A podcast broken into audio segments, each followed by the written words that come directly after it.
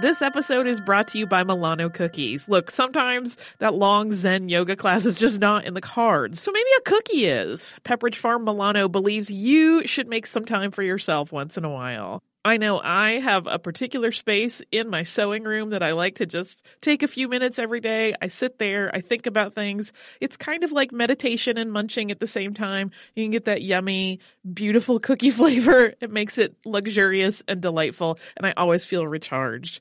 Milano cookies are truly a treat worthy of your me time. They're delicate and crispy with luxuriously rich chocolate in the middle. You really want to keep these just for you. So remember to save something for yourself with Pepperidge Farm Milano. This is Danny Shapiro, host of the hit podcast Family Secrets. I hope you'll join us for some incredible conversations about family, identity, and what happens to both when the secrets that have been kept from us and the secrets we keep finally come to light. Listen and subscribe on the iHeartRadio app, Apple Podcasts, or wherever you listen to your favorite podcasts.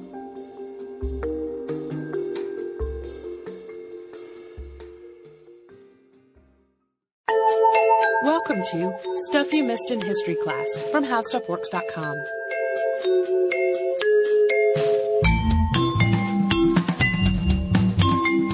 Hello and welcome to the podcast. I'm Tracy V. Wilson. And I'm Holly Fry. So, we've had a lot of people who have asked us to talk about the Treaty of Waitangi, and, and this is including a listener mail that we read on the podcast a very long time ago, in which I pronounced Waitangi terribly. Like really, really badly.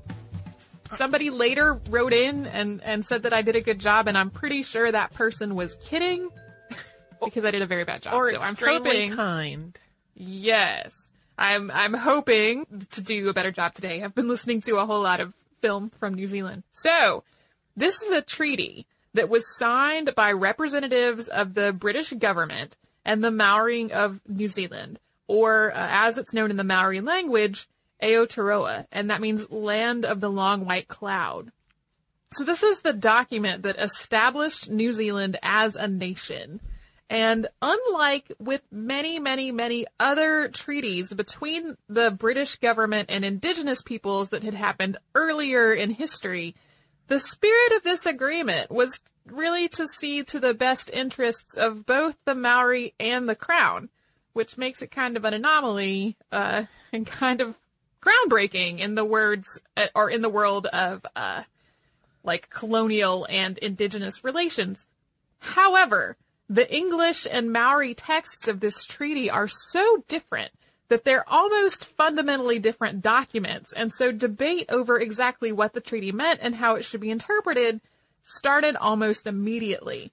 And given the history of mankind on the earth, it should also be a surprise to no one that not everything afterward followed the original spirit of the treaty anyway. So uh, that's what we're going to talk about today: this treaty and how it came about, and uh, some of what it led to. And you know, as with any treaty, there are pros and cons to it. But when you look at the grand spectrum um, of relations between uh, colonizing governments and indigenous peoples, uh, this one was a lot of different, a lot different than a lot of what came before.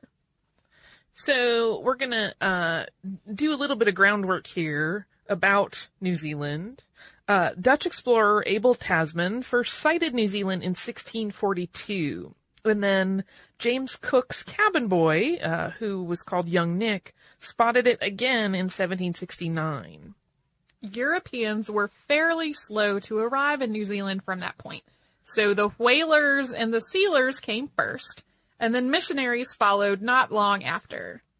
By the 1830s, there were approximately 125,000 Maori living in New Zealand, and a few British settlers made it a frontier outpost of New South Wales, which at the time was a British penal colony. Overall, for the most part, early relations between the Maori and the Europeans who were arriving in New Zealand were mostly peaceful. There were occasional disputes and fights. However, the British law did not extend to New Zealand because New Zealand wasn't British territory.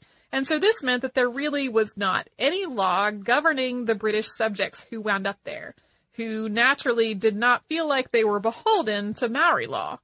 And so this was especially problematic, given that many of the subjects of the crown who made their way to New Zealand were convicts who had escaped from New South Wales. So you had people who were convicted criminals making their way to this other island where there were no laws to govern them.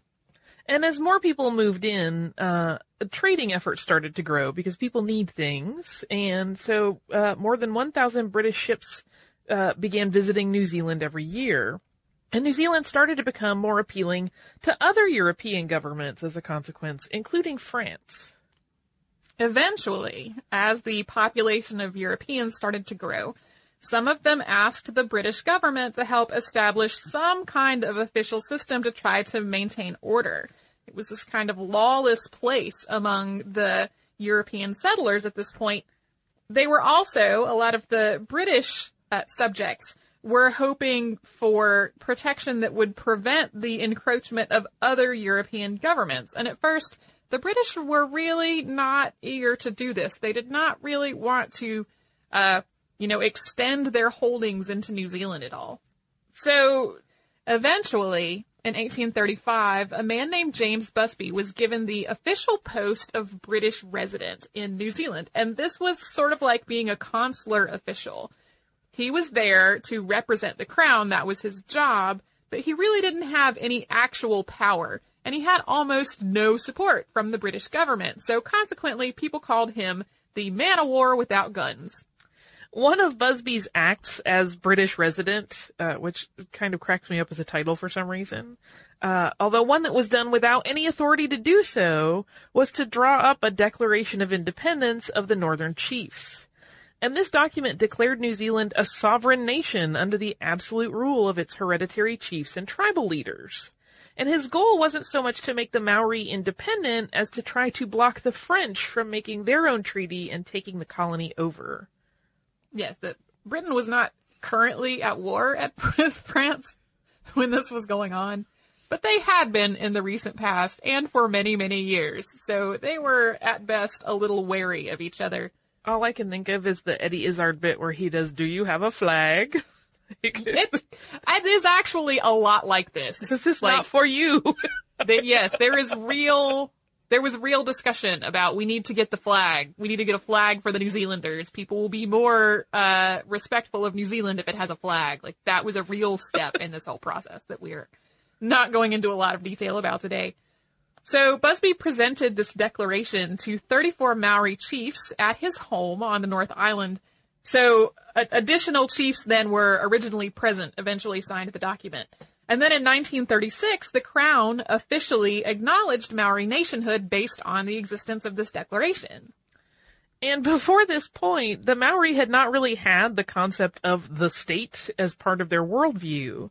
In their social structure, each tribe governed itself under the leadership of a chief known as Rangatira, However, as word of the Declaration of Independence spread, it solidified the idea among the Maori that they were in fact in charge of their own affairs and able to govern themselves. So, this declaration, though, only gave New Zealand a temporary respite from the influence of all these political factions from Europe. By the late 1830s, there were about 2,000 settlers from Europe living in New Zealand and a number of British businesses and shipping companies were planning to scale up their operations there, and there, of course, was also interest substantially from France. There were also huge amounts of trade going on between New Zealand and New South Wales.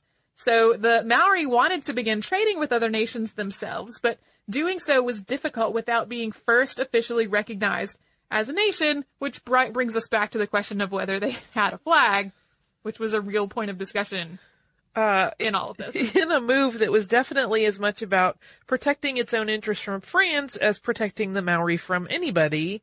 In 1839, the British government dispatched William Hobson of the Royal Navy to go to New Zealand and negotiate on behalf of the Crown. And his assignment was to establish a treaty with the Maori. And once that was done, he was to act as lieutenant governor for any part of New Zealand that would agree to become a British colony. Hobson got a lot of direction about exactly what he was supposed to do. And included in all of this were these instructions from Lord Normanby, the colonial secretary, regarding this assignment. This is, quote, all dealings with the Aborigines for their lands must be conducted on the same principles of sincerity, justice, and good faith as must govern your transactions with them for the recognition of Her Majesty's sovereignty in these islands. Nor is this all. They must not be permitted to enter in, into any contracts in which they might be ignorant and unintentional authors of injuries to themselves. You will not, for example, purchase from them any territory, the retention of which by them would be essential or highly conducive to their own comfort, safety, or substance.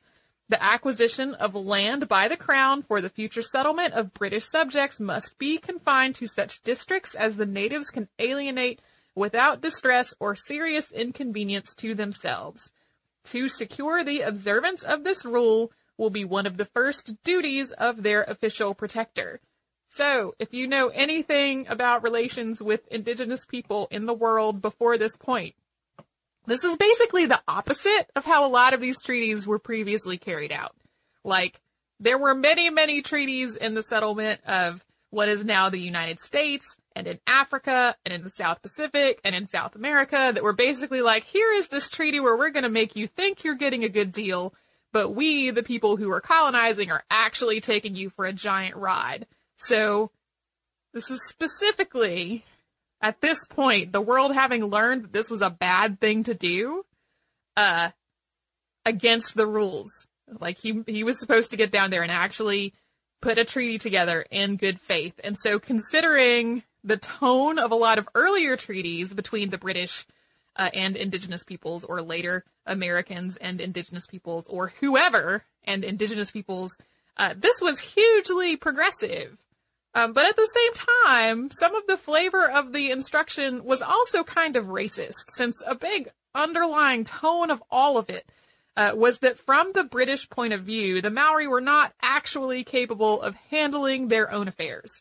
So there, although it was a big step forward in relations with indigenous people, it was not entirely free from problems.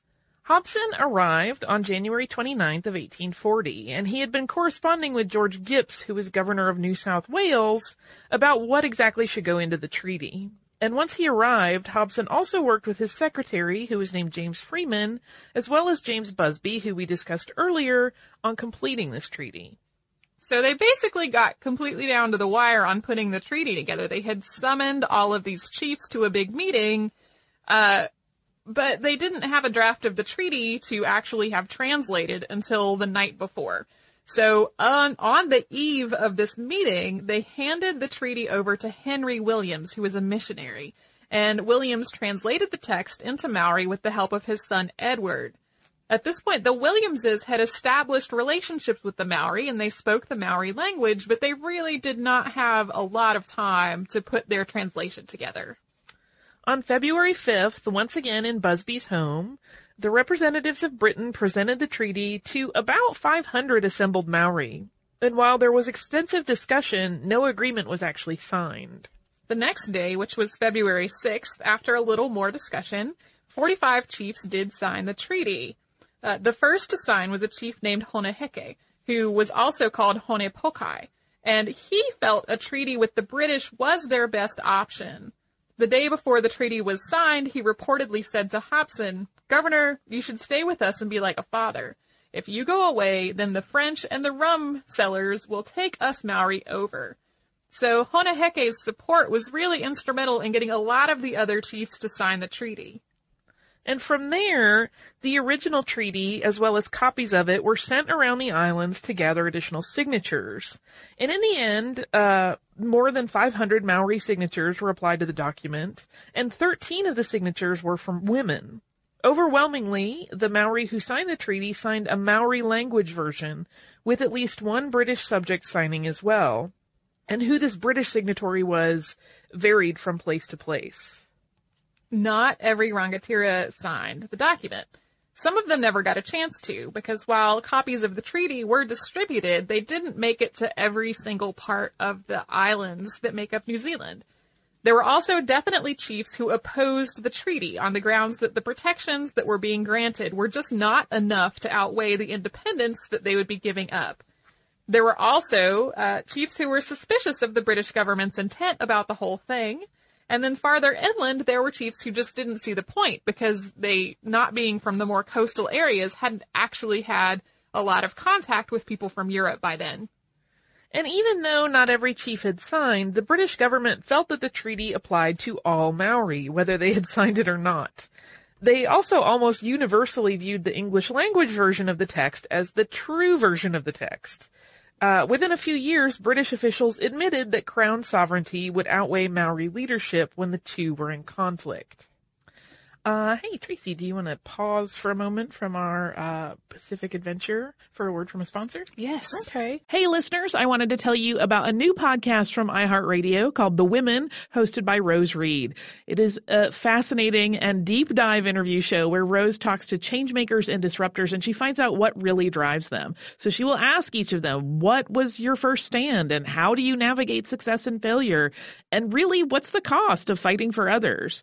These interviews are really personal and they're candid and sometimes they're a little bit crass, but they are always really enlightening. You can listen to these firebrands and take away lessons that will help you navigate your own life and forge your own path. The debut season includes women like Valerie Plame, the former CIA agent who is now running for Congress, and whistleblower and pediatrician Dr. Mona Hanna-Attisha, who exposed the Flint water crisis and became the center of a swirling, swirling amount of problems, uh, and the legendary Buffy Sainte-Marie, 60s songwriter and activist. Uh, I have personal interest in this show because I adore Rose and I executive produce it, and I think you're really going to enjoy the way that she gets into these conversations that feel like two friends talking, and they are an absolute delight. So subscribe to The Women on the iHeartRadio app, on Apple Podcasts, or wherever you get your podcasts. Hey, Holly, we have some exciting news. Yeah, I am wildly excited, and uh, people will have another opportunity to watch me cry at art. yeah, you sounded so calm, and it's not a calm situation at all. Uh, our trip to Paris last year was really successful, so we're doing another similar trip this year, but this time to Rome and Florence. It's May 14th through 21st, 2020. And like last time, it is with a company called Defined Destinations, who is planning out this whole trip for us. Yeah, and during that week long trip, we are going to see some of the great art that we have talked about on this show many times, including Michelangelo's David. We are going to go to Tuscany. We're going to visit St. Peter's Basilica. We are going to the Sistine Chapel. So it's going to be a fantastic trip. You can get the whole list of places that we are going and information about booking at defineddestinations.com. Scroll down to the Roman Florence trip with stuff you missed in history class, or come over to our social media. We have posts about it there too. So to get back to this treaty itself, the Treaty of Waitangi opens with a preamble, and that's followed by three articles. Article 1, quote, the chiefs of the Confederation of the United Tribes of New Zealand and the separate and independent chiefs who have not become members of the Confederation cede to Her Majesty the Queen of England absolutely and without reservation all the rights and powers of sovereignty which the said confederation or individual chiefs respectively exercise or possess, or may be supposed to exercise or to possess over their respective territories as the sole sovereign thereof. So the extremely short and oversimplified version of this is basically you, the British, are the boss of us, the Maori, as of now. Yeah. So Article 2 reads, Her Majesty the Queen of England confirms and guarantees to the chiefs and tribes of New Zealand and to the respective families and individ- individuals thereof the full, exclusive, and undisturbed possessions of their lands, and estates, forest, fisheries, and other properties which they may collectively or individually possess, so long it is as it is their wish and desire to retain the same in their possession. But the chiefs of the United Tribes and the individual chiefs yield to Her Majesty the exclusive right of preemption over such lands as the proprietors thereof may be disposed to alienate at such prices as may be agreed upon between the respective proprietors and the persons appointed by Her Majesty to treat with them on that behalf. So the uh, oversimplified summation on that one is, uh, you can keep your land and your stuff unless you want to give it to us, uh, and if you want to do that, we'll figure out a price. Article 3 is, in consideration thereof, Her Majesty the Queen of England extends to the natives of New Zealand her royal protection and imparts to them all the rights and privileges of British subjects. That one's already pretty short, but it basically, uh, in exchange for giving up their sovereignty, the Maori get the protection of the crown and the rights and privileges that are due to British subjects. And the document ends with an epilogue, which essentially states that both parties have entered into the spirit of the treaty, uh, which has been important in determining whether future acts violated the treaty. Uh, it's the spirit, not the letter. So that's the English parts. But there are some huge and important and meaningful differences between the English and the Maori texts in almost every part of the entire treaty. And those differences start right from the beginning. Uh, the English preamble is focused on providing for British settlement of New Zealand while also protecting the Maoris' interests as well as setting up a government in the interest of maintaining peace and order.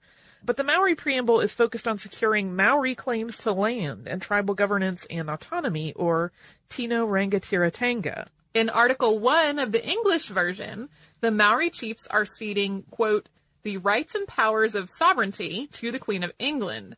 But in the Maori translation, the word sovereignty was translated to a word that's closer to governorship, which is a much less encompassing concept than sovereignty. There was no exact translation for the word sovereignty in the Maori language. The English version of the article uh, of Article Two grants the Maori quote the full, exclusive, and undisturbed possession of their lands and estates, forests, fisheries, and other properties. But the Maori translation uh, used a phrase that meant quote the full essence of chieftainship. Again, suggesting that the Maori were more or less getting full control over their own affairs. Uh, the translation of forests, fisheries, and other properties is problematic too, since it was translated into a Maori word that uh, more closely means treasures. Yeah, there have been a, a lot of uh, discussions about what is included in treasures. Is like, is the Maori language a treasure? Yeah, Is that's a pretty- culture that- a treasure. Yeah, That's a word of nebulous meaning. It's very nebulous. And so with huge differences, like huge meaningful differences in the overwhelming bulk of this treaty, the debate about what the treaty was really supposed to mean and about what the Maori believed that they were signing started almost immediately. And on top of that, there is significant speculation about how uh, exactly those discrepancies between the two texts came to be there. Was it a simple error, you know, due to this sort of rush translation that had to happen? Or was it actually a more orchestrated effort to slant the text uh, in an effort to make it more palatable to the Maori? And there is uh, really no clear documentation, although there's loads of speculation. There's also a big subject of speculation around how much the British signatories were even aware that these discrepancies existed. There had been lengthy meetings and discussions about the treaty and the text, and the Williamses were, as we said before, familiar with the Maori language, um, but you know they didn't have a lot of time to put this all together. So, uh, you know, at this point in history, it's kind of unclear exactly how much both sides knew about the differences between what one was signing and what the other was signing. But regardless of the differences, uh, with this treaty in place, New Zealand became a British colony. At first as part of New South Wales, and later that same year as its own colony. The Only Way is Through, a new podcast in partnership with iHeartRadio and Under Armour. Join us as we hear from the world's greatest athletes, coaches, and trainers as they discuss how they utilize training, competition, recovery, and the latest innovations in fitness to improve their performance and push through their personal, physical, and mental challenges. Here is Canadian heptathlete Georgia Ellenwood. You can practice every day because you're working on things. Like you might slow something down or exaggerate another thing, but when you're competing, you're going as hard as you can for even that short amount of time. It's a lot of intensity and it's a lot of physical power, it's a lot of mental power.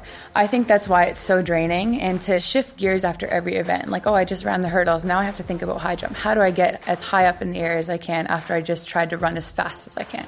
Giving that much intensity in such contrasting events can, can be really be difficult. Listen to The Only Way is Through, available now on the iHeartRadio app or wherever you get your podcasts. So, because this was the document that established New Zealand as a nation, to try to recap everything that happened as a result of the Treaty of Waitangi would basically require summing up basically the entire history of New Zealand from the time that it was signed.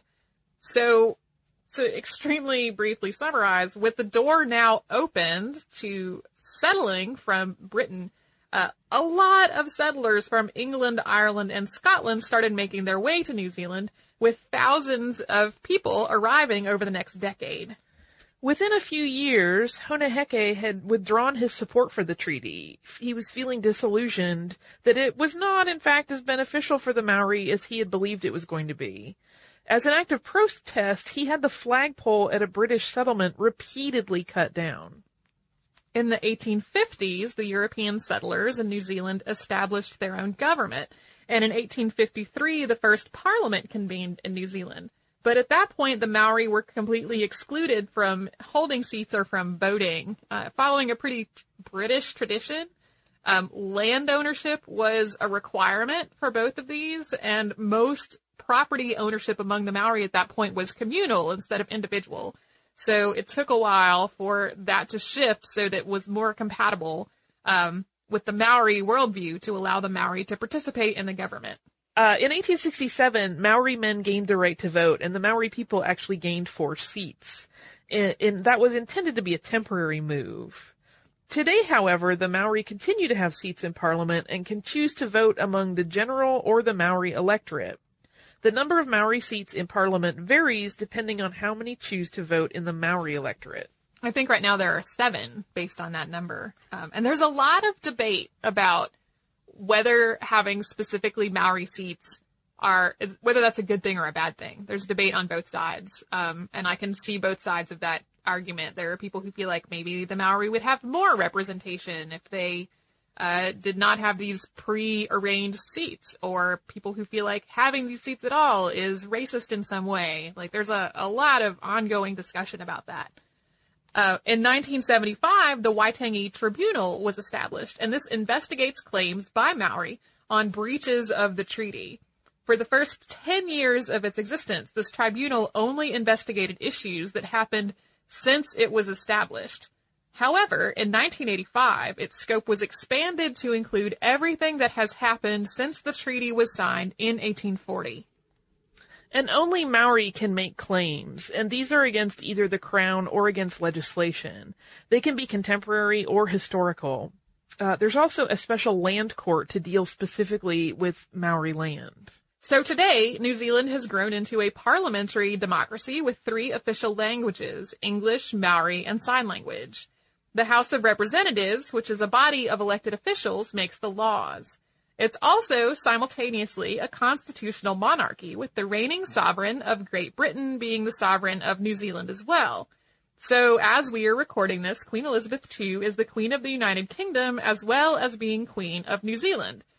So, in this whole arrangement, that's a separate thing. New Zealand is not just part of the United Kingdom. The Queen's involvement in the government is also mostly symbolic. She's represented by the Governor General, but a Prime Minister handles the day to day running of the government. Um, I, I, know most of our listeners are from the United States, and this sounds like a very complicated system of government, considering uh, what what a lot of our listeners are used to. Yeah, it's a lot of layers of different branches of government, sort of all theoretically playing nice together. Yeah. yeah. To make it even a little bit more complex, the name New Zealand does not even come from the British, it comes from the Dutch. So when the Dutch sighted it, uh, they named it after the Netherlands province of Zeeland, uh, because at the, that point, Australia was called New Holland, which, you know, is another part of Netherlands. And the treaty itself was actually almost lost or destroyed a number of times over the years, uh, including by fire and by efforts to preserve the document that were actually damaging. Uh, now, these documents are in the Constitution Room at the Archives of New Zealand in Wellington. I like this story because it does represent such a big step forward in relationships between colonial governments and indigenous peoples. But at the same time, like, it's not perfect, and there's still colonialism happening in this whole situation. So, like, I'm really of two minds about it. But without this treaty, like, when you, uh, look at documents about New Zealand or if you ever visit New Zealand, like you see it's sort of a multicultural place in a lot of ways at this time. And I don't think that would exist without this treaty having been uh, created and signed. And this story is also a sort of a nice snapshot of how issues of government can become extremely complex, you know, based on one thing. Like that one translation led to a great deal of discussion and all of these sort of bizarre layers of government that happened as a consequence. Yeah. So when this, when the Waitangi Tribunal uh, looks at cases where people have filed a grievance against the government or against a law, it's sort of looking at, okay, what was the spirit of the treaty supposed to be in this case, and was the spirit of the treaty followed? Um, I tried to f- find some data about how many cases the tribunal has heard. Um, and I was not able to find that before we recorded. So if someone knows and you send us, we will probably read it on a future listener mail. Do you have some listener mail now? I do. So we have gotten so much mail about our recent episode about the Spanish flu pandemic. Um, a lot of it has been from people who are sharing personal stories about grandparents and other relatives who died during the flu or who, or who survived the flu. Um, this one is from Abby, Abby says, Hey ladies, I'm a grad student in history and I'm writing my thesis on a pandemic flu. I loved the Spanish flu episode and I just wanted to add a bit of knowledge I have collected about flu. I'm studying the 1889 to 1894 Russian flu, the pandemic that immediately preceded the Spanish flu. It has some shocking similarities, a similar death curve, although it was less dramatic, it was very virulent to the extent that it shut down and impacted services, telegraph operators, stores, postal workers, and policemen, and the panic the pandemic caused. For context, I'm studying this pandemic's effect on the British medical community. I don't have the numbers in front of me, but it affected millions of people. Newspapers tracked the flu's progress ac- across Europe and led the Young Public Health Board in the UK to track in what was Victorian real time the disease across Europe and with the country and within the country. People freaked out. It was luckily a mild flu, but touched many people's lives. In many ways, it was a milder Spanish flu, although it is unlikely that the two virus strains are related. During this pandemic, the bacillus was identified and bacterial pneumonia and bronchitis are linked to influenza. This influenza was also associated with depression to those who survived. Doctors noticed an uptick in the rate of suicide of influenza survivors, although this may also have some cultural factors. My thesis advisor is an epidemiologist, and don't worry. Ironically, the more flu strains you get, the better prepared for a major pandemic your body is. Kind of. That's simplistic. But a major pandemic, rather than an annual epidemic cold and flu season, generally results from the appearance of a new strain, and before 2009 would result in the new strain replacing the old strain. So the new strain doesn't have immunomarkers to save people. This has changed recently with the newer vaccine practices and technology. One theory for why older generations uh, better survive large scale dramatic pandemics is that they have more exposures to the older viruses that were replaced. So when the new virus A is replacing old virus B in a pandemic, those exposed to even older virus C may have better ability to, to survive virus A.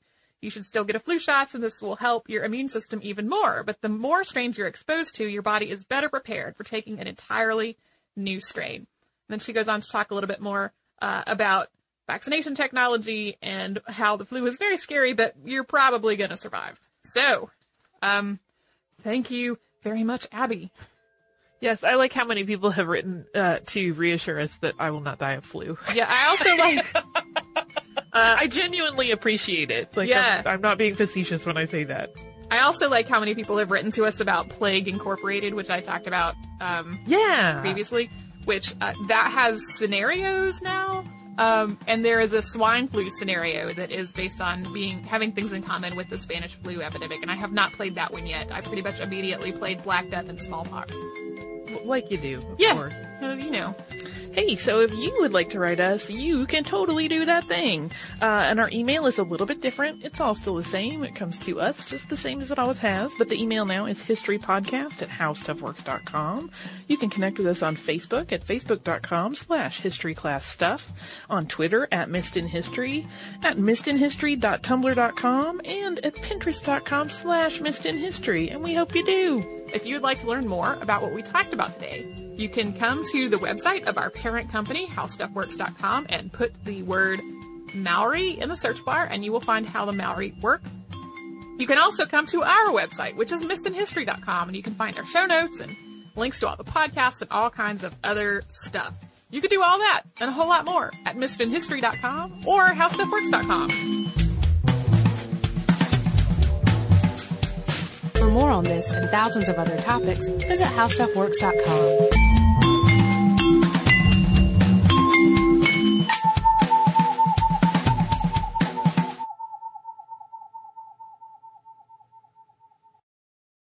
Hey, it's Laura Wasser, host of the All's Fair podcast on iHeartRadio. I'm a family law attorney, which is really a euphemism for a divorce attorney, and I've been practicing for over 20 years.